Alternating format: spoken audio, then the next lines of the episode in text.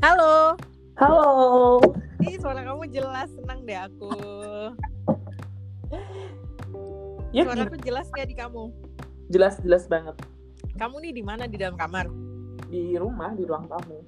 Oh, oke. Ih, aku jadi tiba-tiba awkward.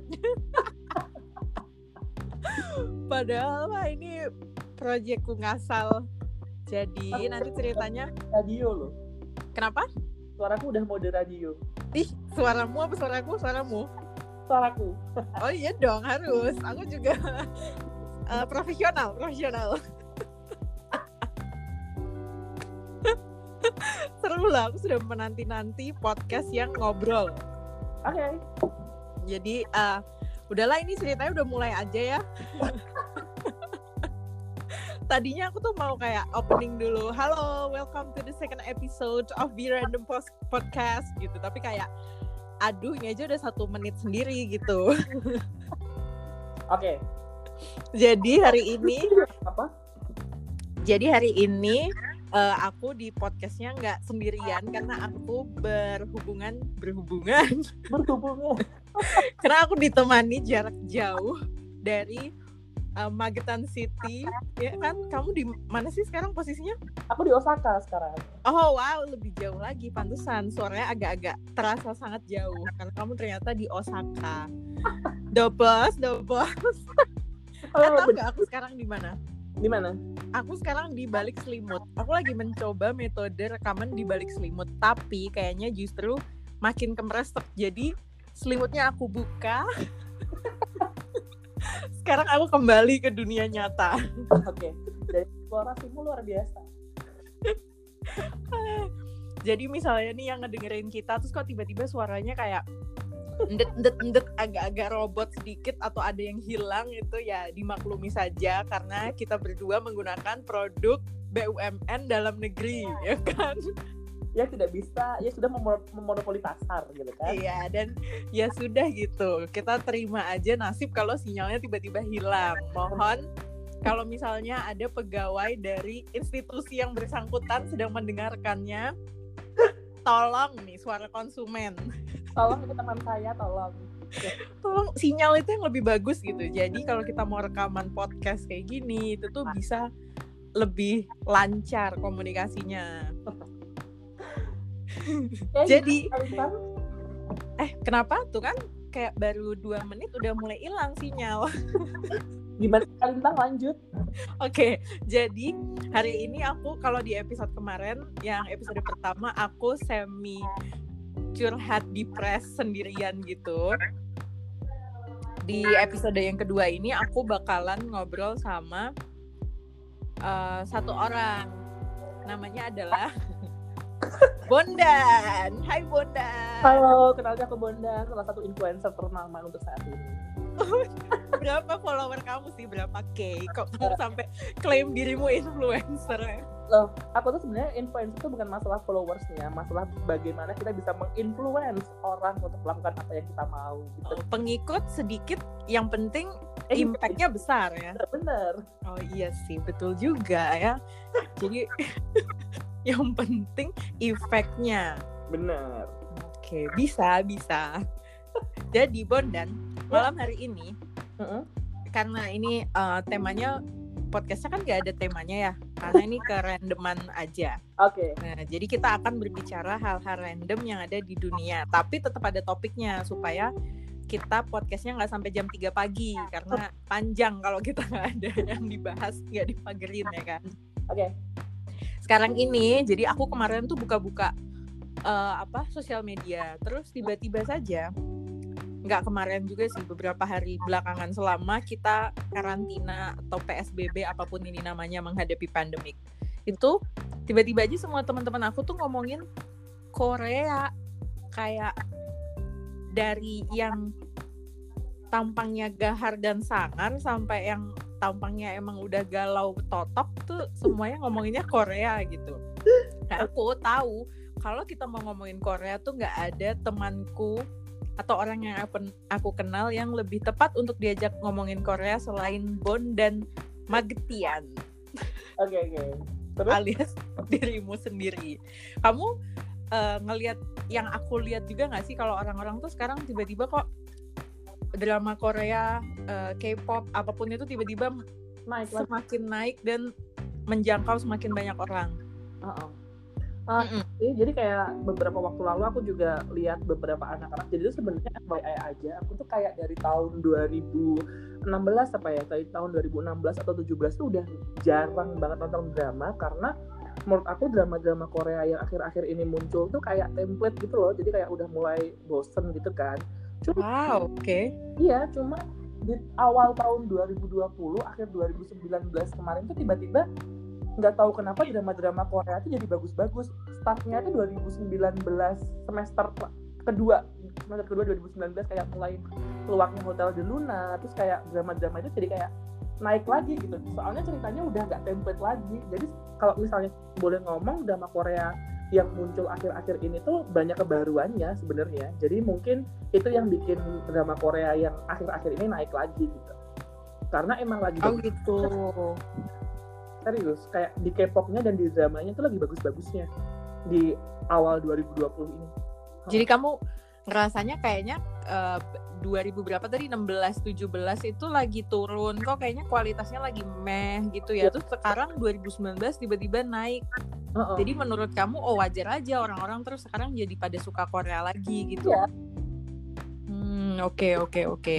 Aja kayak drama-dramanya juga lebih fresh, lebih seru, terus kayak udah jarang sekarang cerita-cerita yang ya ya cisi-cisi drama Korea yang sempet dulu tuh kayak ya masih ada sampai sekarang cuma masih ada saya masih nonton kemarin. ya dulu yang kayak lihat lima drama tuh kayak sama semua tuh lo dulu tuh sempat di tahun 2016 2017 itu tuh kayak bener-bener drama tuh kayak gitu-gitu aja kayak gak ada kebaruan apa-apa gitu. Cuma mungkin beda profesinya doang atau beda apa cuma dari ceritanya sama kayak gitu. Oh gitu. Jadi kamu ngelihatnya uh, ini hal yang bagus hal yang menurut kamu tuh kayak ngeliat ini kayak apa sih kok baru gabung sekarang? Udah dari dulu kali atau wajar lah bagus gitu. dong bagus dong. Soalnya emang emang salah satu apa ya ya ibaratnya kalau misalnya kita ngomong Korea kan sampai sekarang kan orang masih belum bisa move on dari kayak misalnya ngomongin Full House Boys Before Flower iya banget. Itu itu juga bisa dibilang itu era bagus-bagusnya drama waktu itu. Nah itu tahun berapa ya uh, itu tahun 2004 2004 2003an 2003 2004 ya ampun kalau makanya kayak misalnya sekarang tuh bisa aku bilang tahun ini tuh mungkin kalau misalnya ini konsisten setiap tahun tahun 2020 ini bagus terus ya bisa jadi 2019 akhir ke 2020 tuh juga titik baliknya untuk generasi yang baru soal drama yang lagi bagus-bagusnya gitu. Oh wow, ini info Ber baru yang aku tidak ketahui sebelumnya. soalnya soalnya kayak optimis banget K-pop 2020 dan drama 2020 tuh kayak bener-bener kayak niat gitu loh kayak aku rasa emang gini ya nggak tahu kenapa ya bakal baru sekarang gitu kemarin-kemarin sempat kayak K-pop tuh krisis ide gitu loh K-pop dan drama ya lebih tepatnya Korea tuh kayak sempat krisis gitu loh menurutku loh ya sebagai penonton aja nih bukan sebagai orang yang gimana gimana ya hmm. sebagai aja gitu kamu nonton atau ngikutin Korea udah dari kapan sih Nen? Aku ngikutin Korea itu kalau tahu-tahuan sih ya udah dari lama ya. Maksudnya udah dari awal-awal Korea masuk tuh udah tahun cuma yang ngikutin banget tuh start dari tahun 2009 2008 ya sekitaran itu. Apa yang bikin kamu terus ngikutin gitu hooknya apa sih Korea ini waktu itu? Ada apa yang menarik sampai ah, oke okay, aku mau ngikutin nih Korea. Kalau misalnya ditanya kayak gitu tuh mungkin aku mikirnya gini sih. Sebenarnya kalau aku kan suka sesuatu yang rame gitu kan rame niat gitu kan. Oh iya jelas. Tampak. Soalnya tuh kalau misalnya di Korea kan kita tahu misalnya satu performance Korea tuh kita bisa lihat musik, terus kita bisa lihat performance, dance maksudnya. Terus kita juga disuguhkan dengan visual yang menarik. Visual tuh nggak cuma dari tampang orangnya, tapi juga dari fashionnya, dari apanya, terus panggungnya juga dipikir dan sebagainya. Jadi aku suka a whole entertainment gitu loh. Ada a whole entertainment opo. suka dengan konsep-konsep kayak gitu. Nah, kayak gitu kan sempet apa ya? Sempet kalau misalnya musik-musik barat di era itu, maksudku di era-era 2008, 2009 itu kan yang lagi ngetren kan kalau nggak salah Justin Bieber nggak sih? Justin Bieber, terus era-eranya Jonas Brother, pokoknya era-era aku SMP itu kayak aku ngerasa itu kayak gimana ya, ya musiknya tuh kayak sekali ngetren selesai, ngetren selesai gitu loh, nggak yang panjang gitu loh. Sedangkan waktu itu aku lebih suka waktu di tahun-tahun itu tuh kayak nonton K-pop tuh kayak wow lucu sekali ini apa gitu terus kayak kepo kepo kepo sampai sekarang jadi emang lembah lem- lembah K-pop dan lembah perkoreaan tuh kayak gitu sekali masuk tuh keluarnya susah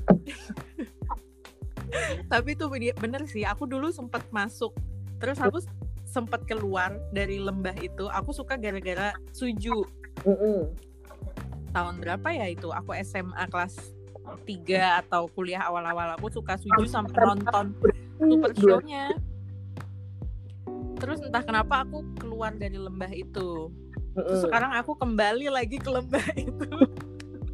eh tapi sebenarnya aku tuh ada bosennya juga loh aku tuh sempat sempat nggak update maksudnya kayak nggak nggak update K-pop tuh di tahun-tahun 2014 2015 Kenapa?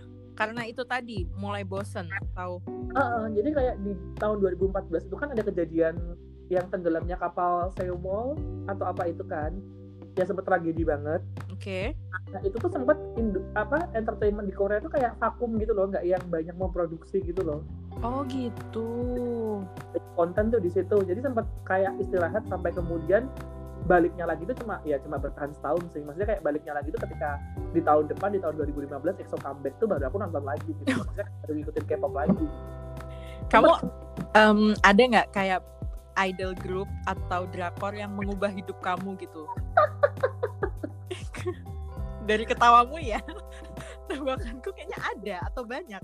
Ah, ya, aku tuh sebenarnya kalau kalau idol tuh aku sebenarnya tuh yang emang aku join fandom tuh nggak banyak. Maksudnya tuh yang emang aku suka banget tuh ada dua Shiny sama EXO. Sekarang NCT lah oke. Jadi terus kalau misalnya kalau misalnya drama tuh apa ya yang mengubah hidup tuh? Ada sih tapi aku lupa. Saking mendarah dagingnya dalam diri itu loh Jadi apa yang ada di dalam dirimu sampai nggak bisa dideteksi lagi ya, dia udah menyatu dengan dirimu. tuh gitu sampai tidak bisa di apa ya tidak bisa di pecah-pecah lagi gitu sudah menyatu tapi emang beberapa tuh kayak emang apa ya memberikan pandangan sih kayak pandangan baru akan memandang kehidupan alalalala Apa tuh? Apa memandang kehidupan Ya yang seperti apa? tapi yang jelas semenjak aku suka K-pop tuh kayak aku merasa bahwa ada yang diperjuangkan gitu loh ada yang diperjuangkan Eh, maksudnya seru loh. satu gini hiburan jadi lebih gampang maksudnya suka K-pop bisa diakses di mana aja di HP di apa kalau misalnya lagi pusing lagi apa nonton K-pop tuh salah satu apa ya hiburan gitu kan Oke. terus kalau misalnya di aspek yang lain tuh kayak misalnya kan K-pop kan kalau misalnya misalnya aku join fandom aku emang suka EXO gitu kan ya Mm-mm. Oh setiap tahun mereka ada comeback mereka rilis, rilis album dan itu tuh kayak kayak apa ya kayak motivasi buat oh aku harus beli albumnya mereka di tahun ini oh aku harus beli comebacknya mereka belum lagi kalau misalnya konser dan sebagainya jadi emang emang jadi apa ya jadi ada yang diperjuangkan loh dalam hidup gitu Oh, I see. Ya, ya, ya. Itu emang hal yang menyenangkan sih kalau kita tahu apa yang kita perjuangin atau apa yang kita tunggu-tunggu gitu. bener Kayak aku tuh nggak punya hobi, nggak punya idol gitu. Mm-mm. Jadi aku cukup kesulitan kalau kayak sekarang, aduh aku sedih atau aku lagi apa pikirannya kacau gitu. Terus aku tuh kayak aku harus ngapain ya? Karena aku nggak punya hobi. Terus aku nggak suka siapa-siapa, nggak suka apa-apa gitu. Jadi kan nah jadi sebenarnya iya bener-bener. Punya punya kesenangan kayak gitu tuh emang membantu di beberapa hal sih termasuk membantu untuk lulus misal aku kan skripsinya juga tentang K-pop juga kan jadi Kamu emang skripsi K-pop. iya skripsi tentang K-pop Kamu ngebahas apa? Emang ada yang dibahas dari K-pop itu aku sebenarnya tahu, tapi kayak kan kalau ala-ala ya kan. Jadi ala-ala interview gitu kan biasanya orang kayak emang ada pura-pura tidak tahu gitu aku. ada sih banyak tapi waktu itu tuh aku tuh eh, neliti itu loh neliti tentang apa sih namanya Apa Ah? Jadi tuh di fans di culture fandomnya K-pop tuh ada yang namanya shipping kan jadi Apa mereka tuh? jadi tuh ada suatu habit yang ini beneran nanya nih Iya beneran beneran. Beneran dong. Aku kan ini suatu culture suatu kebiasaan dari fans yang mereka tuh suka masang-masangin idol mereka dengan idol yang lain tuh loh. Masangin dalam artian ya in romantic way gitu loh. Kayak misalnya aku suka banget nih nonton Baekhyun sama Taeyeon gitu. Ih najis. suka banget Baekhyun sama Taeyeon atau aku suka banget nonton Kai sama Crystal. Terus jadi mereka tuh ada fandomnya sendiri. Jadi oh Oh aku gitu. Kai sama Crystal shipper kayak gitu misal gitu.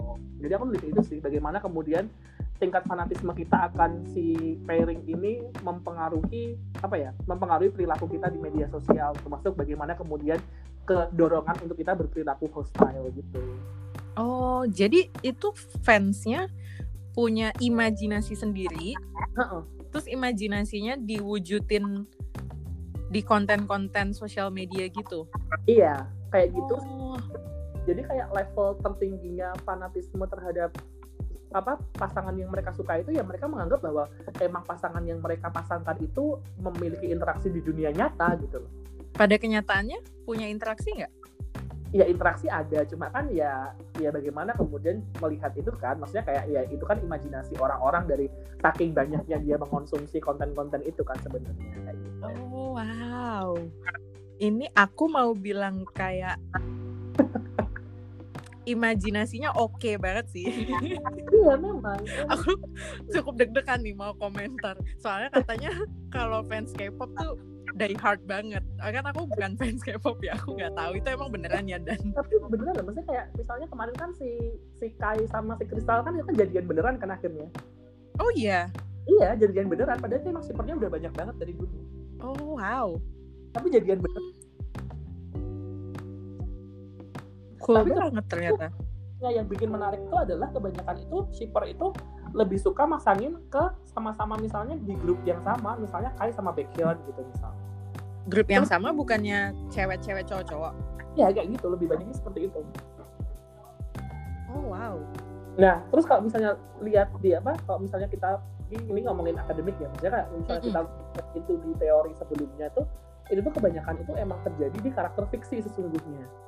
Jadi itu tuh sebenarnya konsep yang dipakai untuk karakter fiksi. Cuma dalam sekarang di perkembangannya itu malah banyak dipakai buat apa ya masangin orang yang ada di dunia nyata gitu. Kan aneh ya Jadi mereka be- mereka kan nge- berimajinasi bahwa si A dan si B ber gitu as a couple. Terus habis itu mereka juga bayangin apa kegiatan mereka sehari-hari, ngobrolnya apa gitu.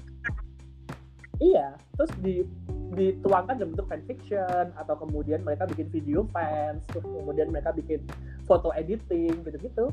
Wow, cool sekali mereka. Luar biasa bukan? Iya. Kamu juga ngelakuin itu Terus- nggak? Oh jelas. Oh iya.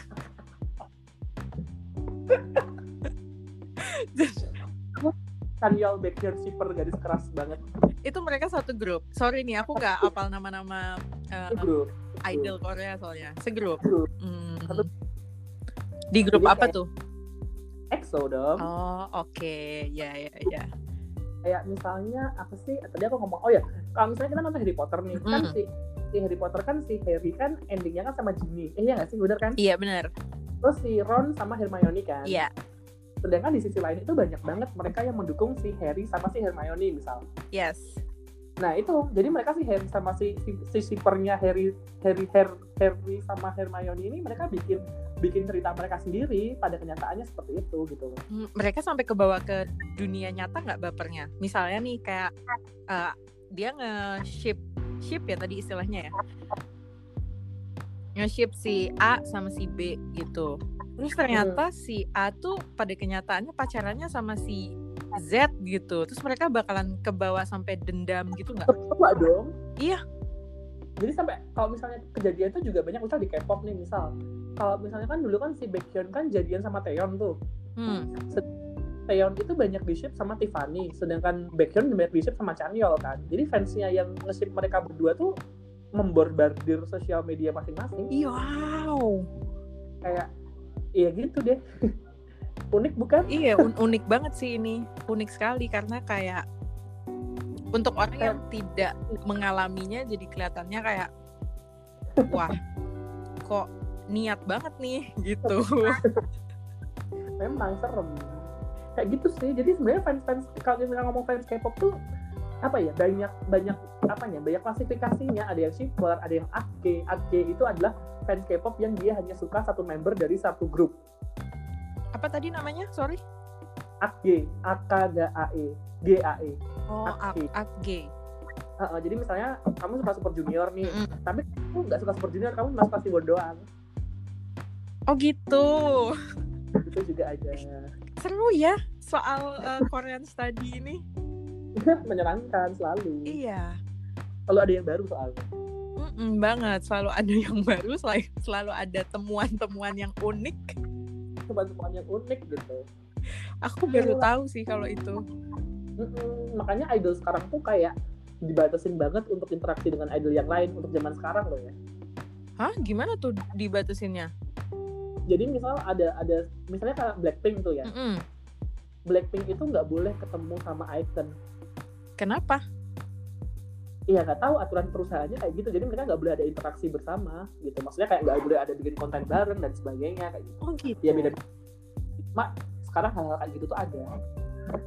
Um, menurut kamu kemungkinan itu karena ada hubungannya sama uh, fans behaviornya juga gitu iya iya iya sih. Soalnya juga takutnya kan kalau misalnya ada kayak gitu kan itu kan juga menurunkan nama idolnya juga. Maksudnya tuh kalau fans Korea tuh kalau misalnya idolnya emang let's say berbuat kesalahan menurut mereka berbuat kesalahan gitu ya Hmm. itu benar-benar langsung drop gitu. Iya sih, itu kan kayak eh, apa sampai dibilang gitu jangan bikin masalah sama fans Korea karena ya paling tapi aku seneng tuh kemarin si EXO kemarin sih maksudnya kan si Chen kan nikah kan. Hmm ya aku lihat dan eh, banyak ininya apa meme creationnya gitu. iya, sedangkan tapi Chen tuh kayak gentle tuh loh dia tuh emang emang dia tuh berani karena dia mengumumkan itu sebelum media mencium. Jadi dia mendeklarasikan pernikahannya tuh ya kak ya dia sendiri dia yang ngomong sendiri nggak nggak dari media gitu loh. Nikahnya Nah, sama siapa? Nikahnya sama orang biasa bukan dari kalangan artis Oh. jadi emang dari dulu gitu kan Oke. terus kayak terus banyak yang respect kan kayak yang "Ih, dia berani banget mengatur maksudnya kan Exo kan masih di atas dan dia kan juga masih muda kan untuk ukuran orang Korea kelahiran 92 nikah cowok terus nikah kan juga masih muda banget kan sebenarnya di Korea kan Mm-mm. kayak yang terus kan juga dia kan istri apa calonnya ini kan udah hamil kan ceritanya jadi kayak yang kayak fansnya akhirnya juga banyak yang support gitu loh. Walaupun fans fans Korea itu banyak yang akhirnya juga apa ya juga menentang juga dan mereka ngancem buat Chan harus keluar lah apalah apalah gitu kan. Cuma kan support nah tapi support dari international fansnya juga gede juga. Jadi kayak yang sampai sekarang pun juga sebenarnya masih rame sih pernikahan Chen itu gitu kan. Nah terus kejadiannya itu adalah malah fan jadi tuh yang ngeri tuh gini sih jadi ada sekelompok fans Korea itu tuh dia tuh ngerasa kayak gimana sih Chen tuh udah dilindungin kok malah dia membuka sendiri. Jadi tuh sebenarnya tuh fans-fans ini tuh mereka udah tahu kalau selama ini tuh Chen tuh udah punya pacar gitu selama aktivitasnya sama EXO tuh mereka tahu kalau Chen itu punya pacar tapi mereka itu membantu untuk ibaratnya kayak menyumpel menyumpel membantu untuk nyumpelin mulut apa mulut-mulut media ini biar nggak ngeblow up si Chen ini. Jadi fansnya tuh sampai segitunya gitu loh. Oh. Tapi kok tiba-tiba ada yang ada perspektifnya kayak gini sih maksudnya kayak kok idolnya malah declare kalau dia mau nikah padahal selama ini kita melindungi dia agar karirnya nggak turun kayak gitu. Unik banget. Maksudnya That's why apa fans Korea itu bisa sampai segitunya tuh ya ya gitu sih Hmm, iya iya iya. Ah, aku ngedengerinnya kayak nafasnya sesek gitu loh. jadi kan mengintervensi banget kalau kamu udah jadi idol tuh kayak kamu menyerahkan semuanya gitu loh sebenarnya Hidup dan matiku untuk fansku. iya kayak gitu Luar biasa ya tapi tapi memang banyak yang pengen eh, maksudnya di Korea sana juga kayaknya banyak yang pengen jadi idol gitu kan. Itu kayak regenerasinya dari masih muda-muda banget ya. iya iya dari kecil mereka udah banyak yang jadi trainee kayak gitu Aku tapi ini, ini bener apa enggak sih? Eh, katanya kalau artis aktor atau aktris tuh usianya banyak yang udah tua, tapi kalau misalnya penyanyi atau idol group tuh masih muda-muda, itu bener nggak? mungkin kalau dilihat dari itunya bener sih. Maksudnya kalau misalnya aktor kan emang kebanyakan kan aktor kan perannya kan emang apa ya perjalanan karirnya kan lebih panjang kan sebenarnya. Misalkan kalau aktor kan emang ketika masih muda jadi apa masih terus dewasa gimana terus sampai tua pun masih masih main gitu loh. Maksudnya kayak kita nonton Rain gitu kan. Itu kan juga emang emang dia kan juga aktor kan lebih gede gitu maksudnya kayak gimana ya jangka apa ya jangka waktunya untuk dia berkarya itu sangat panjang gitu loh Hmm, ya ya ya. sedangkan idol kan umurnya kan kalau kata-kata kalau kata orang-orang sepengetahuan tuh ya pernah denger tuh idol tuh cuma umurnya itu kalau misalnya kamu sukses tuh cuma sekitar 5 sampai tujuh tahun doang gitu loh. Nah, itu pun kalau kamu bisa sampai puncak kan. Nah, sebenarnya tuh kalau misalnya jadi idol tuh ya kebanyakan emang mereka itu di training dari masa kecil karena belum tentu juga mereka akan debut di usia muda gitu loh. Soalnya juga kalau misalnya kita nonton EXO, Suho itu training lamanya dia training itu tujuh tahun. Itu trainee training tuh iya, berarti jadi, belum belum debut kan? Belum belum belum belum belum, belum jadi apa apa dia. Tujuh tahun, wow. itu dapat ijazah kalau di Indonesia SD. Twice Jihyo itu 10 tahun jadi training. Wow. Jadi kayak gitu. Jadi emang kalau misalnya kita misalnya kita mulai training umur 17 misal kan belum tentu dalam waktu lima tahun kita akan debut kan? Mm -hmm kita. Kita kita banget nih yang mau debut. Kira-kira kalau aku umur 25 tahun udah nggak bisa ya ikut trainee trainee gitu? Bisa nggak masuk udah. Tapi emang ada sih juga yang yang umur umur 28 baru debut tuh ada. Cuma ya itu dia udah jadi trainee udah jadi zaman kapan kalau jadi trainee digaji nggak? Enggak enggak enggak enggak gini sistemnya. Jadi kalau misalnya sepengetahuanku loh ya jadi kalau misalnya ada bisa dikoreksi. Oke. Okay. jadi waktu itu selama training itu kita nggak bayar. Nggak uh -uh. bayar dan tidak dibayar. Tapi nanti ketika debut itu ada ada kayak komisi untuk agensinya. Jadi pembaginya misal kayak SM itu 40 60 40 di idolnya 60 di perusahaan. Eh apa kebalik ya? Ya tapi mereka ada bagi hasil gitu. Uh, bagi hasil. Jadi kayak gitu. Jadi mereka harus melunasi dulu apa yang ada di agensi sampai kemudian kalau misalnya itu udah selesai semua baru kemudian mereka dapat apa namanya dapat penghasilan mereka sendiri kayak gitu. Itu mereka trainee kayak gimana sih bentuknya? Les atau aduh. Pilihan kataku jelek banget les. Kalau misalnya aku dengar dari cerita idol zaman dulu ya misalnya Kisha ini itu ya. Kisha ini itu kan orang di dia kan trainingnya kan di di Seoul kan. Terus kan setahu gue tuh dia itu orang Daegu jadi dia itu eh, ya anak-anak saya ini kan sekolah semua ya. Maksudnya kan ada idol yang emang mereka nggak sekolah. Kalau anak saya ini tuh ada yang putus sekolah deh jadi mereka yang sekolah itu mereka udah nggak sekolah. Pulang sekolah mereka ikut apa masuk masuk ke perusahaan ke agensi. Mereka latihan via vokal ya apa ya apa ya apa. Terus kemudian selesai latihan tuh malam pulang. Paginya sekolah lagi ya gitu terus hari. Oh gitu. Aku kirain dia kayak apa kayak pesantren gitu loh tinggal di sana uh, duitnya siapa yang mem membiayai? Makanya itu kan? Kan saya tidak tahu pak. Saya tuh oh, iya. pengetahuan tentang Korea tuh nol. Satu-satunya pengetahuan yang aku tahu tuh Gongyo ganteng.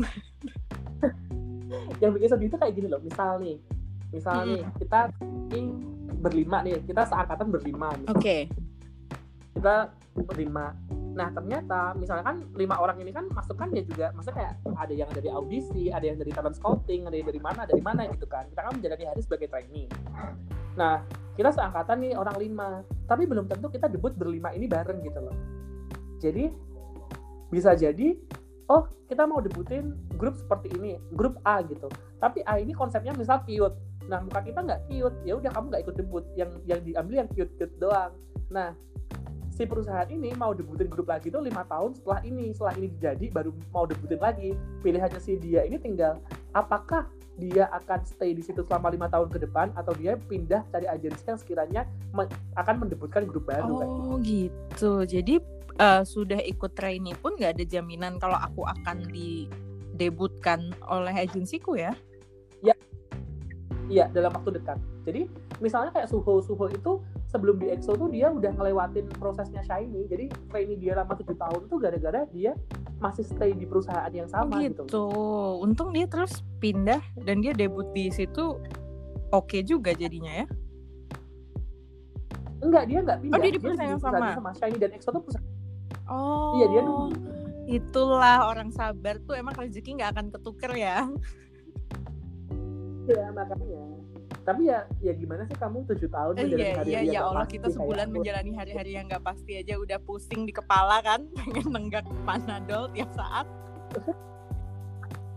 Terus bisa jadi hmm. kayak gini misal nih kamu udah tadi kan? Terus grupnya itu debutin misalnya personilnya juga ada lima gitu. Oke. terus si si tadi yang nggak ikut tadi misalnya nggak ikut yang nggak ikut dua kan ternyata kan berarti kan ya lolos tiga Mm. nih Iya, kan sisa dua. yang dua tuh bisa dari talent scouting yang kayak baru ngambil setahunan nggak sampai setahun terus didebutin bareng yang tiga ini bisa jadi kayak gitu Oh, jadi entah seberapa lama perjuangan kamu nggak ada yang tahu juga. iya kayak gitu Hmm, Iya, iya, iya. dulu tuh dulu tuh EXO tuh kan diambil 12 dari 100 Dari orang berapa? Mohon maaf. 100 orang diambil 12. Kok kayak tes CPNS ya, Pak? ah, ah. Ketat sekali. iya bener ketat sekali itu kan dulu tuh zaman dulu katanya ada rumor kalau misalnya satu orang debut itu mengalahkan satu trainee yang lain Gila, cool sekali sih ini dunia entertainment di Korea sana. Kalau misalnya ya. eh, apa namanya artis eh artis aktor aktris gitu juga kayak gitu sistemnya trainee sistemnya training iya. Training iya. Cuma apakah kemudian mereka juga kayaknya kalau misalnya aktor aktris aku nggak tahu persisnya cuma kayaknya juga kayak sini deh. Maksudnya join agensi terus bagaimana kemudian casting casting agensinya kayak ngirim talent oh untuk iya sih gitu kayaknya. deh. aku kemarin kepo-kepo si Jung Hae In dia dari iklan dulu terus dari apa namanya video klip gitu ya. Kenapa? nggak sih Jung Hae In dari Mirum nggak sih Jung Hae In agensinya dari Wonderman Thompson kayaknya. Udah ganti nama. Dari Mirum ke Wonderman Thompson. Iya kebetulan dia duduknya di samping aku dulu. Ya ya. Ganteng banget ya aku nggak tahu kalau dia tuh ternyata udah tua. Dan itu banyak ya si fenomena kayak orang yang kelihatannya udah tua banget. Eh udah tua banget sorry kebalik. Orang yang kelihatannya muda banget ternyata dia umurnya udah 30-an gitu kalau di Korea ya iya iya benar benar. Tapi kan menurutku di Korea tuh justru umur 30-an tuh umur produktifnya mereka gitu bukan 20-an kalau 20-an tuh aku ngeliatnya masih kayak remaja sini oh iya ya eh tapi ya loh kok teman-teman aku yang kuliah eh, apa? Kan aku sempat S2 terus kan itu beberapa temanku dari Korea. Itu mereka rata-rata umurnya udah 30-an ke atas. Terus kayak santai Tapi- aja kalau di Indonesia Heeh. 30 kamu masih sekolah masih apa? Ina ini ina itu. Belum ada pekerjaan yang mapan. Udah jadi rasan-rasan dari ujung gang sampai ke ujung lagi. Dalam ya ada ceritanya dari hati banget ya. Wah saya gimana ya? Lima tahun lagi itu ada angka 30 Nah, aku akan ini Ya Allah, berarti kalau iya. ditanya orang saya tuh menggunakan prinsip hidup di Korea Selatan umur 20-an tuh masih umur mencari jati diri umur 20-an tuh kayak masih Iya. baby-baby nanti gitu. kalau udah 30 itu masa produktif saya kayak super junior itu kan sekarang umur 30-an malah jadi kayak keren-keren kan. Dulu kan waktu zaman awal-awal kan juga masih kayak anak-anak banget. Maksudnya kayak masih remaja kalau gitu. misalnya eh, di Korea tuh kan artis-artis juga diwajibin ikut. Ini ngomongin Korea kayak ke mana aja ya saya di Korea ngapain Amin, ya kan. kan tahu tidak harus ke sana, ya kan? Tahu tuh tidak harus oh iya sudah pernah ke sana. Saya sudah pernah ke sana tidak tahu oh, apa-apa, pergi. kan? Ya, Aku jadi lupa. Oh ya, aku ingat Eh, soal ini wajib militer. Katanya eh, setiap artis atau aktor apa pun itu yang cowok wajib buat ikut wajib militer. Terus habis itu mereka tuh kalau balik emang masih laku ya? Ah, oke. Nah, jadi sebenarnya kalau wajib militer itu kan emang wajib untuk semua pria di Korea kan. Nah, eh, termasuk juga aktor aktor aktornya juga, aktor idol dan semuanya gitu. Kalau misalnya abis wamil laku atau enggak itu tergantung dari masing-masingnya sih. Maksudku adalah misalnya Suju. Suju itu tuh kemarin itu kayak Super Junior tuh kayak 10 tahun mereka menunggu sampai kemudian akhirnya mereka ada dalam formasi lengkap. Karena giliran Jadi- wamil. Iya, jadi wapilnya Suju tuh semua selesai baru di tahun 2020. Heeh, 2020 2019 akhir. Itu mereka baru full full tim lagi gitu loh. Sebelumnya mereka sejak tahun 2010 itu mereka udah keluar satu persatu untuk wamil gitu kan. Karena kan super junior membernya banyak kan. Nah, juga ada kalau misalnya kak Shiny ini mereka kan berempat kan mm -hmm. sekarang ya.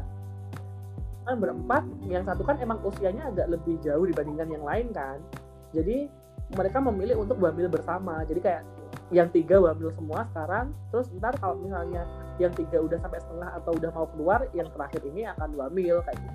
Jadi periodenya nggak terlalu oh, beda gitu. jauh gitu loh. iya sih. Bener juga ya taktiknya mereka jadi gapnya kayaknya EXO juga akan kayak gitu sih karena EXO sekarang kan yang wamil udah dua. Terus bulan ini atau bulan depan Suho juga mau wamil terus tahun depannya lagi kan kan mereka seumuran semua wamil lagi jadi kayak mungkin nggak lama juga sih EXO juga akan kayak gitu juga. Hmm, oke oke oke sekarang lagi ngetren wamil barengan padahal dulu nggak. Wamil barengan aja jadi tren ya. Kayaknya dari tadi Iya. banyak banget tren tren tren termasuk kayaknya lagi ngetren sekarang eh, orang idol Korea ngomong bahasa Indonesia. Ya nggak? Abusnya luar biasa ya ada ya luar biasa. Aku udah kayak punya radio bridgingnya itu harus halus. Luar biasa bridgingnya luar biasa mahal ya di MC ya kan belajar dari kamu dan. Tapi serius sekarang tuh kayaknya semua orang apa idol-idol Korea dibikin ngomong bahasa Indonesia. Kayak Siwon tiba-tiba dia nge-tweet bahasa Indonesia ya kan? Kayak dia mau nyalek apa gimana kok nge-tweet bahasa Indonesia? Mulu. Terus siapa? Aku lupa namanya yang iklannya cobain kuy itu Luk- Lukas, Lukas, itu siapa Lukas. sih Dan sebenarnya? Sorry ya fans Lukas. Aku tuh kurang ngerti. Siapa sih dia? Lukas itu part Oh, of ya? NCT loh sebenarnya. Jadi aku oke. jelasin dulu ya. Ini, ini diinget-inget ya? Soal Indonesia ini diinget-inget ya? Ntar kita nyambung ke situ dulu. Tapi aku mau menjelaskan ke ke semua orang. Oke. semua tolong dengarkan karena Bondan akan jelasin NCT. NCT itu apa? Bondan yang akan ngejelasin juga. jadi NCT itu adalah brand ambassador loh brand ambassador NCT itu model depannya new Ya mohon untuk Nu pasang iklan di sini nanti rate-nya nyusul. ya ya ini kredibel loh ini sumbernya Bodan Opa di Twitter nah jadi gini eh, NCT itu sebenarnya itu ada project barunya SM Entertainment Oke. gitu kan SM itu perusahaan yang sama dengan Ghost Generation, Super Junior, TVXQ, EXO, Red Velvet kayak gitu kan. Nah, NCT itu punya konsep yang pertama, maksudnya kayak ya sebelumnya nggak ada yang kayak gitu. Jadi sebenarnya NCT itu kayak mereka itu nggak punya jumlah member. Gak punya jumlah member. Iya, jadi personilnya mereka itu akan terus bertambah dari waktu ke waktu.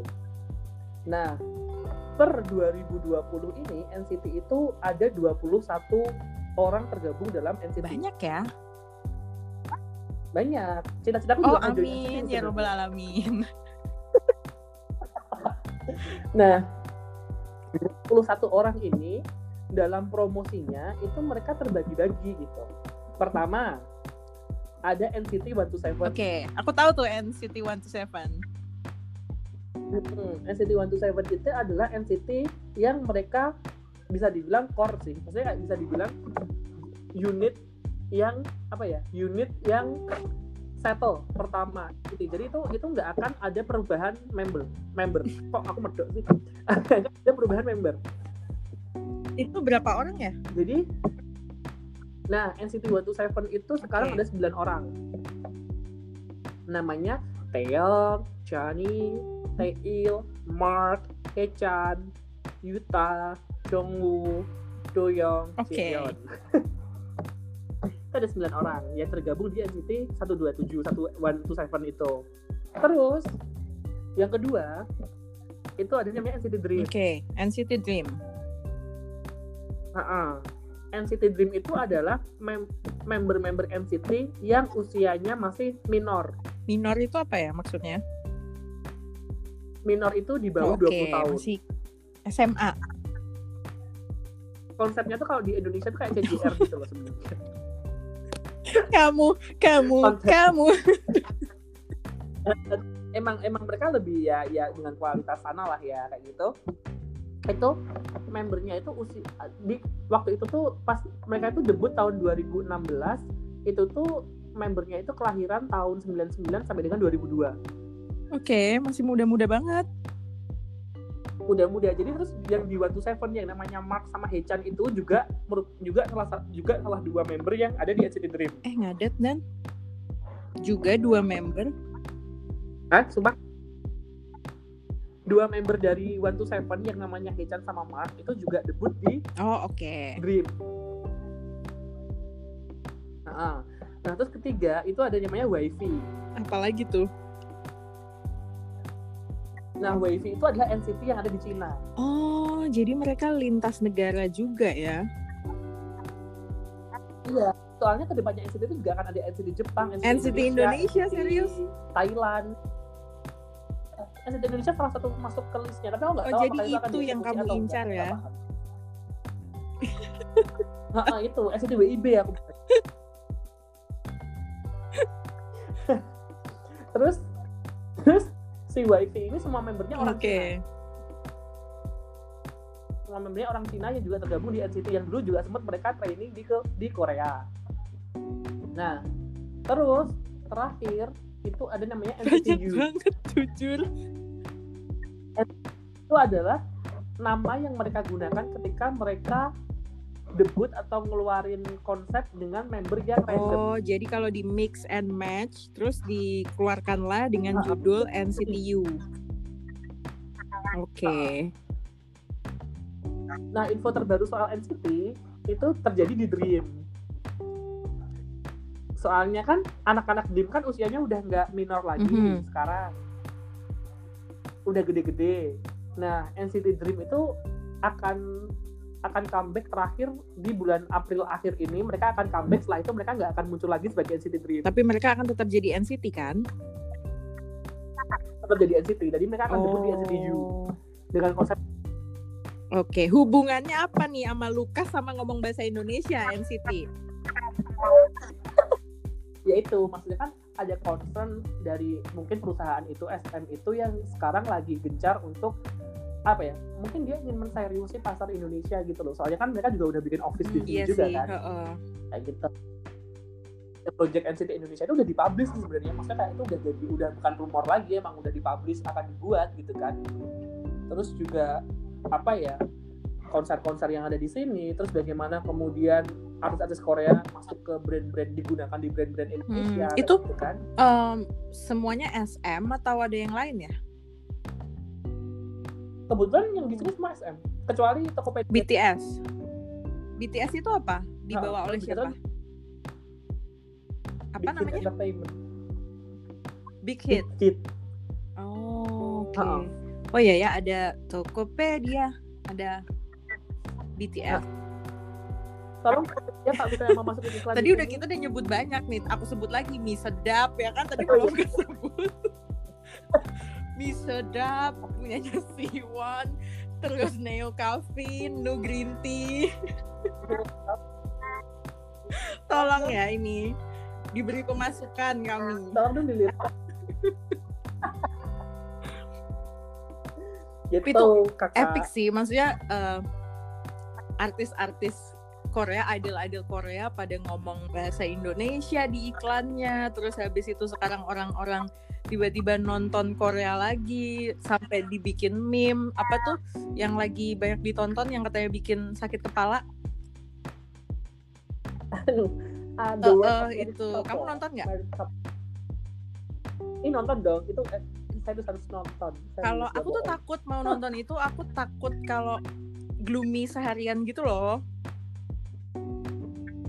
Ah, cukup Iya. membuat seperti itu sih. Apalagi kalau kamu kalau orang yang mikir banget tuh kayak Aku tuh sih pasti. dikasih adegan yang romantis dan nyenengin aja aku baper apalagi aku dikasih adegan yang kayak gitu. Kamu nonton replay enggak replay 1998 itu. Bukan ya oh 88 88 kirain toh. 98 salah jadi ada, yang 97, 94, uh, Oh iya, beneran. 88. Iya, jadi yang seri pertama Mm. tuh yang 97, terus tahun depannya itu ada yang 94, Itu terus satu ada yang 88. connected Itu ketiganya bagus. Oh enggak. Enggak. Kan di zaman yang berbeda. oke. Aku belum nonton itu. Aku Detail banget. Aku perbendaharaan eh, drakornya masih minim banget. Replay itu menurutku salah satu tontonan wajib kalau kamu nonton kalau kamu nonton apa ya nonton drama Korea itu menurutku Pas banget soalnya aku eh, sebenarnya pengen bridging ke kasih rekomendasi dong drakor gitu. Tapi kamu sudah dengan nal nalurimu sendiri memberi rekomendasi. Itu salah satu apa ya karya terbaik perkoreaan Edan serius itu bagus Itu tentang apa? Nggak Dikasih ini dikit dong, teaser dikit. Jadi pendengar podcastnya tuh kayak, oh penasaran nih.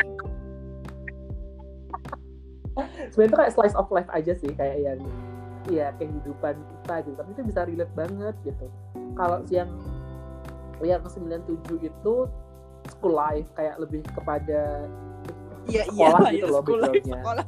Aku pukul jarak jauh loh kamu. informatif ya luar biasa yang kedua itu yang 94 itu Oh, kampus Oke.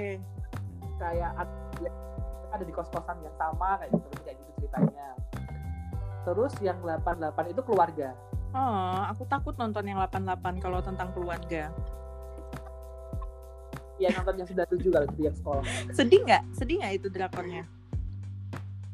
Ya sedih sih cuma kita bisa relate Oke, aja bagus jadi kok Menurut kamu kalau nonton drakor itu salah satu SKS wajibnya nonton replay. Ada SKS pilihan nggak? menurut Kayak drakor yang menurut kamu pilihan. ini bagus nih, tapi di em, tidak wajib, tidak fardu ain buat nontonnya, tapi bagus gitu. Yang pilihan itu ada yang main di Canggung itu Oh harus iya. ditonton Yang belum tahu spellingnya Ji Chang Wook, aku udah udah googling kemarin nih. Ji J I spasi C H A N G spasi W O O K.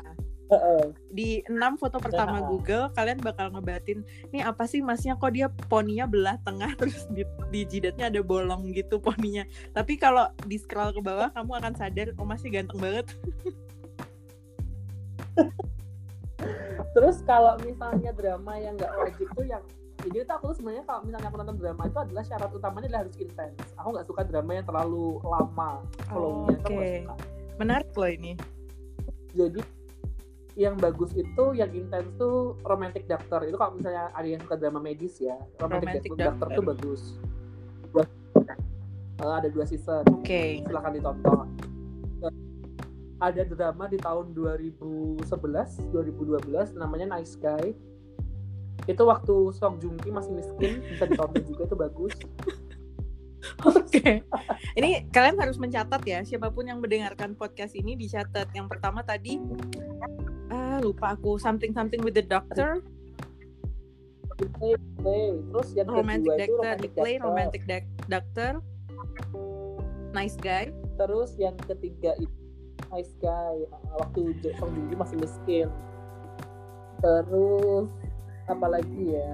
Hmm, kayak lama banget aku tuh nggak nonton nggak nonton drama apa ya?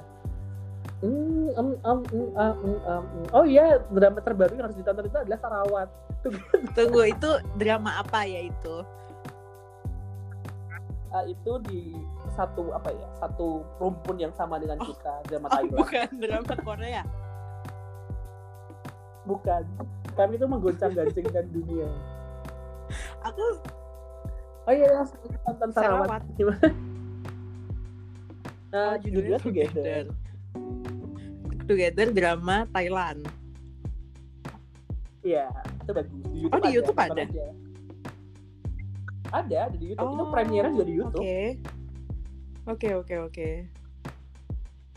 Jadi se- selain Korea itu Thailand lagi gencar untuk men, itu loh, untuk men, apa ya, menyebarkan budaya populernya. Hmm. Emang iya ya? Eh, tapi iya sih, di Thailand kan filmnya emang maksudnya kita udah familiar gitu sama film-film Thailand walaupun Ya.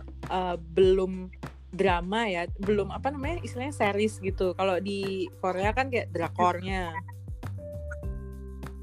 Eh, nah, terus itu ini Iya. FYI aja buat selingan ya. Di Thailand itu sejak tahun 2014 kalau nggak salah, itu tuh mereka tuh udah mulai serius untuk nggarap series BL itu loh series Boys Love jadi emang itu emang emang dia apa ya diseriusin untuk menjadi produk kultural yang akan disebarkan maksudnya kayak disebarkan ke mana-mana Oh, itu mereka mulai ngembangin uh, produk hiburan baru sekarang. Mm-mm. Kalau kita bisa lihat itu dalam bentuk anim atau dalam bentuk apa ya? Iya, anim atau manga kan. Kalau Thailand itu dalam bentuk series drama lakon. Dan itu peminatnya banyak, booming.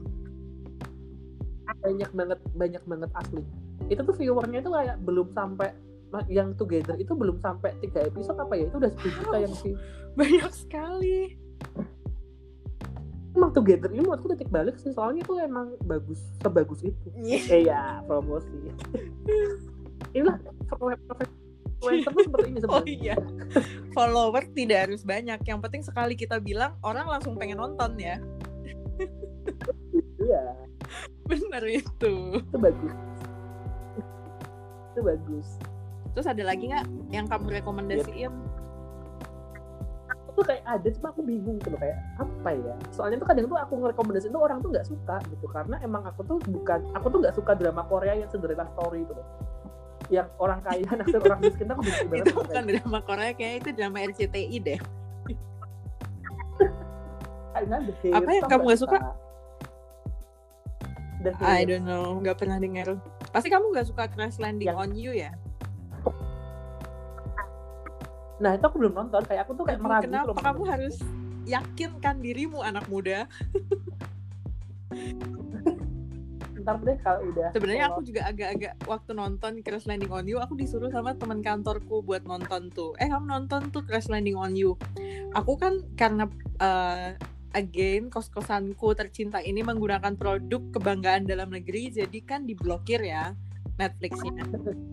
Terus aku jadi Ah. susah kalau nonton di kosan tuh kayak lemot, terus udah capek pulang kerja. Akhirnya aku selalu nonton di jam pulang kantor di kantor. Udah sebelum pulang aku nonton dulu. Pertama aku nonton kayak, haduh, gitu kayak. Ini apa sih ini drama ini? Tunggu di luar akal pikiran manusia gitu.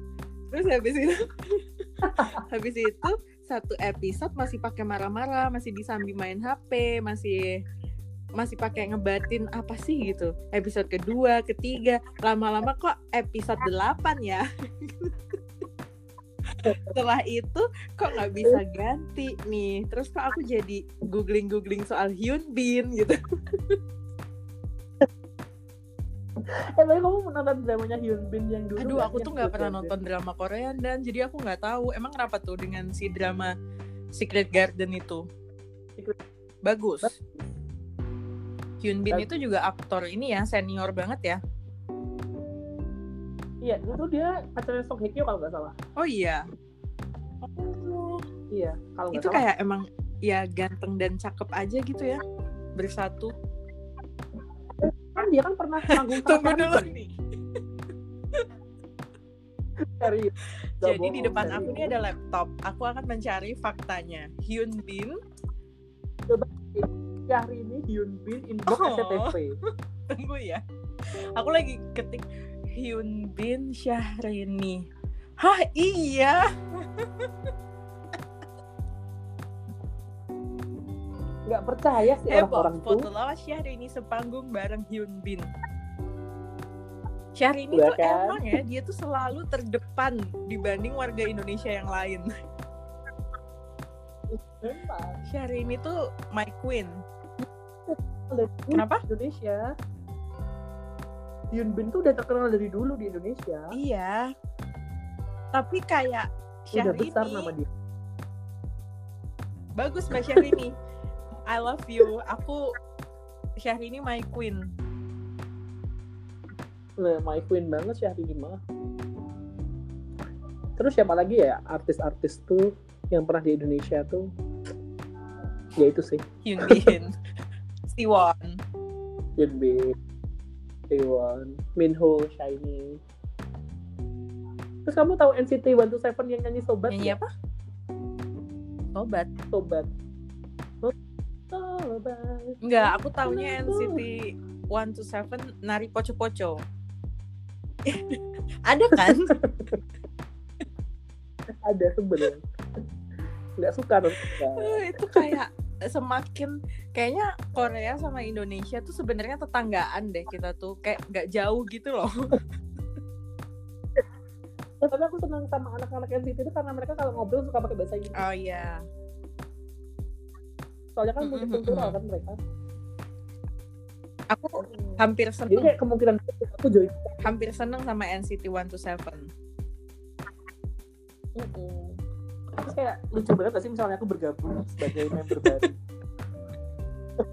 Ntar kamu ini dong apa namanya fix enak ya tetap masuk Bondan fix enak Fix edan. Hanya ngasih eh oh ya terus kalau kalian, anak ah, kalian mau melihat kejamnya industri Korea tuh mungkin kalian bisa nonton Produce 101. Produce 101 apa Mm-mm. itu Ya sebuah variety show pencarian bakat gitu, tapi itu kayak menurutku paling representatif Oh, sih oke. untuk dia reality show menurutku loh ya. Oke oke Ya. oke banyak ya eh, yang kayak reality show ada, drakor ada, idol group ada. Eh tapi ada ada Apa? sebuah fakta dariku loh. Aku nggak suka nonton Running Kamu gak suka nonton apa? Running Man, Running Man. Running Man kan lucu Oh. banget. Itu kayak banyak banget yang suka. Kenapa kamu gak suka? Ya nggak tahu kayak aku tidak bisa menikmati nonton Running Man. Oh, aku aku suka tapi Running Man zaman dulu. Running Man yang eh, apa namanya? awal awal awal yang masih belum bisa ditemukan dengan mudah di YouTube deh yang harus di copy di flash disk. Running Man perjuangan. Dulu kan Song Joong Ki. Song Joong Ki dulu kan juga Running Man. apa ya Pak? Siapa? Joong Ki Oh iya iya betul. Yes pas dia masih bikin betul. Itu masih di zaman zaman saya suka. ada drama yang aku rekomendasiin lagi. It's okay, it's love. It's okay, it's love. Judulnya cakep banget. It's okay, it's love. Jadi kayak dia mencintai orang yang apa? Ah, penyakit mental yang berhalusinasi itu apa namanya lupa aku. Eh, Is- aku juga lupa nih. Ada di otak tapi tidak bisa diucapkan. Ya itu. Jadi kayak si cowoknya tuh punya sakit itu gitu. Ini sedih dong, drama sedih. Sedih. Oh. Sedih banget. Aku baru ngelihat posternya udah kayak sedih. Ada Kwangsu-nya. Kwangsu Running Man. Aku dulu suka ini eh, nonton Superman Return. Oh ya. Itu sekarang juga Iya, tapi aku udah kan? nggak suka karena eh, udah nggak ada Dehan Mingguk Manse sama Sarang. Aku lebih suka itu, Soon Sojun. Bayi bayi juga. Oh Iya, iya tuh aku loh. tahu. Tapi aku sudah nggak ngikutin dia. Aku sukanya Dehan Mingguk Manse karena mereka suka makan. Jadi aku Iya, Aku mereka udah gede. SMP, aku kan. SD. Percaya loh deh. Hey, aku tuh mengundang narasumber tuh yang terpercaya loh ke podcastku. Kamu mau bilang dia udah SMA pun aku percaya. Apa pun yang kamu bilang dari tadi bohong, aku tetap percaya. Nih, saya pun juga sih. Mereka kan mereka tuh udah balik ke Korea belum sih sebenarnya? I Belum. don't know. Jadi mereka tuh di sekarang tinggal di Paris. Ngapain? Eh, sorry. Ngapain mereka tinggal di Paris? Apa ya? Si istrinya apa gitu pokoknya keperluan si mamanya sih kayak tapi nggak tahu juga maksudnya kayak terus mereka pindah semua ke Oh. Paris Itu salah satu keluarga yang keren sih menurutku si Eh, kok suara aku eko ya? Kayak menggema. Oke. Si Enggak. keluarganya tuh kayak salah satu keluarga inspiratif. Soalnya ibunya kerja yang sampai apa namanya? eh, sesibuk itu, tapi bapaknya tetap mengambil peran dengan baik sebagai bapak. Iya nggak? Better. Iya. Kayaknya kayak yang nonton kayak Superman Return mah nggak sehat jadi bandingin nonton Married Couple. Makanya aku tidak cocok nonton drama itu. Bagus ya coba deh nonton. Buat semuanya kalian semua itu bakal nonton. bikin takut nikah nggak? Enggak sih, lebih kayak buat kita harus bisa cerdas Oh, dan iya berdaya itu aja. go queen ya. Sebagai perempuan harus berdaya. Sebagai laki-laki harus bertanggung jawab. Ya perempuan juga harus bertanggung jawab sih. Intinya bertanggung jawab dan berdaya. Iya, cool cool. Couple tuh di awal-awalnya tuh suaminya nggak berdaya. suaminya itu yang eh, namanya Thai eh, itu ya. Kayak Thai. dia kan punya usaha tapi usahanya nggak jalan gitu loh. Itu si istrinya. oke oke itu masih jalan Awalnya ya gitu. dramanya maksudnya belum selesai jadi harus nungguin setiap Belum, episode baru baru baru baru episode 8 tapi rasanya kayak udah nggak tamat-tamat kenapa ya gitu ya. mungkin karena drama gitu jadi nggak tamat-tamat Iya bener. Ratingnya tinggi banget ya tapi itu buat tinggi tinggi banget tinggi banget karena emang wow luar biasa. Karena memang bikin sakit kepala jadi sakit kepala serius sakit kepala sakit perut sakit semua. Aku takut mau nonton itu menjelang bulan Ramadan nanti pahalaku berkurang gitu. Eh ya pun hari apa sih? Ah. Ramadan itu Kamis nggak sih? Eh Jumat. Kurang tahu tuh kita lihat hilal dulu kali ya ampun tidak iya terasa. nih tidak terasa juga kita ngobrol 61 menit loh ternyata. Targetnya sih berapa 30 menit. Iya, ntar bisa dipotong buat uh, apa namanya? iya, part iya bener juga ya. tapi kayaknya udah deh bablasin aja ngeditnya tuh bikin sakit kepala sama kayak nonton drakor Itu. Ah, begitu. Menyenangkan sekali loh. Sebenarnya tuh aku punya pertanyaan penutup tuh aku siapin tadi adalah eh, Bondan harus ngerekomendasiin drama Korea. Eh, tapi ternyata kamu sudah merekomendasikannya dengan sangat baik. Ada banyak sekali.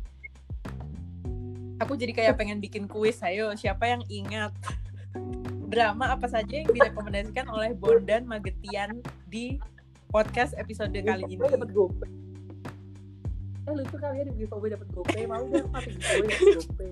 eh boleh. Abis lebaran nggak boleh gopenya?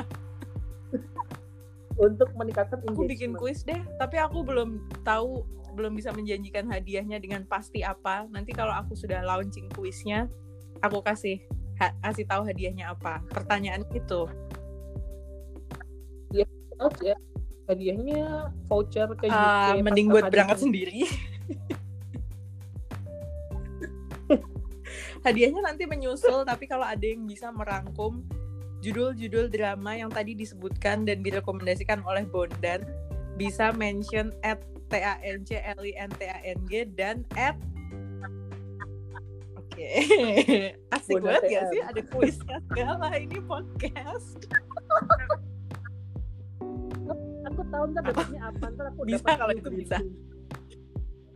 eh kamu tahu gak sih mbak kalau misalnya ada yang bikin Serius? PO NCT uh, New Green Tea kemasan khusus Satu botol. dua ratus ribu satunya iya dijual dua ratus ribu sama fans mie Indonesia sedap dijual keluar. berapa? Nggak ada yang jual ya kalau mie sedap? Oh iya. kan mie sedap gak ada Kalau yang lain juga nggak ada gambar siwonnya. Eh siwonnya, maksudnya gambar artis yang lain. Iya. Kalau yang apa si Lukas itu ada photocardnya jadi beli eh aku lihat tadi ada photocard. yang apa? Ngambil, iya nyolong. motor Ih. dasar tidak bermoral Gila ya ternyata keren sekali. Eh, ininya. NCT-nya. Apa eh, tuh lagunya? yang, yang baru belum Kick It. Oke. Jadi harus nonton, Nonton, Kick It NCT 127 oke abis ini nanti aku nonton Kick It. Iya. kalau nggak terngiang-ngiang. Kalau nggak terngiang-ngiang berarti ada yang salah. dengan- ada yang salah di diriku bukan di NCT-nya jelas. Enggak, Ada NCT-nya, sarangnya di NCT.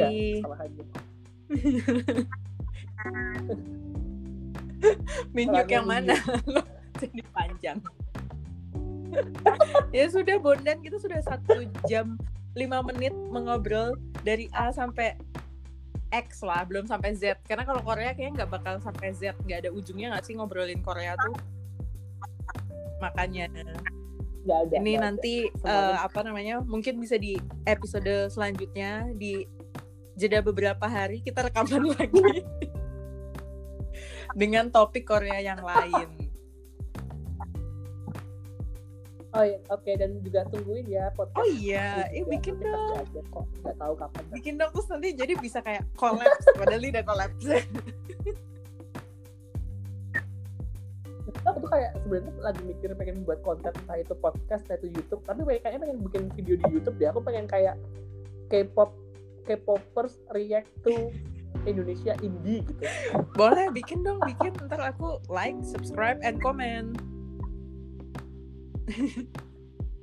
jangan lupa ketik ya tombol loncengnya jadi kamu bisa Iya. kedengaran jadi video video aku Ini aku kalau Kan? bisa kayak gitu juga di podcast aku. Kayak jangan lupa buat di share, terus habis itu aktifin notifikasi HP kamu. Siapa tahu aku ngechat. Aktifin ringbackton anda Ntar keluarnya lagu aja ting ting. on tambah lagu oh ya selain Korea jangan lupa nonton Bro Kenapa? jam setengah satu siang di Trans TV Oh. bagus itu karena bermutu Ternyata kamu selain merekomendasikan acara-acara Korea, tetap cinta budaya lokal ya. Iya dong harus support budaya lokal brownies TV Eh, kayak kita dari tadi nyebut banyak banget Kalau nggak brand sempet- Indonesia dan gitu. merek-merek Indonesia loh. oh iya bener ini ntar kan yang denger kan bakal Iya kemarin aja orang, episode satu 1 juta yang orang, aku kan. ngobrol-ngobrol aja ada 44 ribu yang ngedengerin. iya kayak Iya kan luar biasa. Pasti kayak, mungkin tuh lima menit pertama gak sih? Tapi gak apa-apa. Ini baru episode kedua, vibe dari podcast aja udah gak ketebak. Yang pertama di press, yang kedua isinya ketawa-ketawa Korea. Nanti episode ketiga aku rencana pengen yang hal-hal yang serius dan akademik banget gitu. Kayak Luar biasa. Kayak membahas tentang teori hmm, mungkin narasumbernya bisa dosen-dosen kita waktu S1. Ford. Bisa. Nanti aku punya kontaknya kan.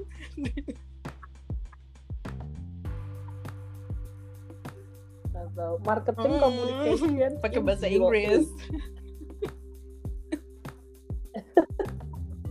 marketing 4.0 aku pengen sih kadang ngebahas hal yang serius tapi kayak naluriku tuh nggak serius gitu jadi nanti jadi nanti aku takutnya yang aku bicarakan itu jadi hal yang serius tapi ke bawah nggak serius gitu di akunya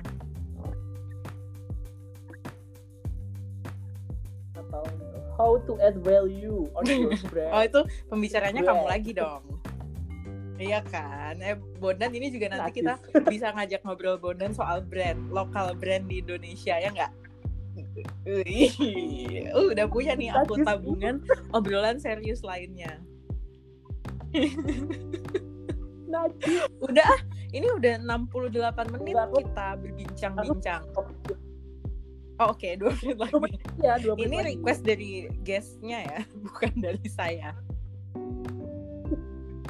jadi ini udah terakhir nggak kerasa buat teman-teman semuanya atau mungkin kerasa banget jadi thank you banget udah invite aku Kalitang di sini Oh iya, eh bintang tamu TV tuh loh gimana kesan-kesannya? Luar biasa sukses terus jalan terus buat podcastnya jangan mandek di tengah-tengah Iya, karya terima selama pandemi ini terus ya, ilmu dan manfaat setra, ser- setra serta knowledge. Iya makanya teman-teman episode semua. selanjutnya eh, bakalan yang lebih akademik daripada episode kali ini. Karena tinggal Sudah, 30 detik lagi. Kalau begitu terima kasih banyak ya Bondan TM at Bondan TM alias Bondan Magetian. Sukses terus buat kuliahnya. Bondannya lagi kuliah loh S2 di Iya di Ilmu Komunikasi biar makin Universitas. Gajah Mada, betul kan? Ambil kajian apa Bondan di sana? Iya, betul. Tuh, makanya anaknya sangat berbudaya budaya. sekali. Hmm. Sukses terus ya Bondan kuliahnya. Semoga kuliahnya lancar, tesisnya juga berjalan dengan lancar, tugas UTS-nya juga nilainya bagus-bagus. Salam buat dosen-dosennya ya. Semoga bisa Aduh, jadi yang terbaik. aku langsung Udah. takut. jangan jangan menjadi diriku, jadilah eh, versi terbaik dari dirimu sendiri ya. Jijik banget ya udah deh. Bye bye Bondan, thank you ya. Sampai jumpa lagi. Bye bye. Annyeong.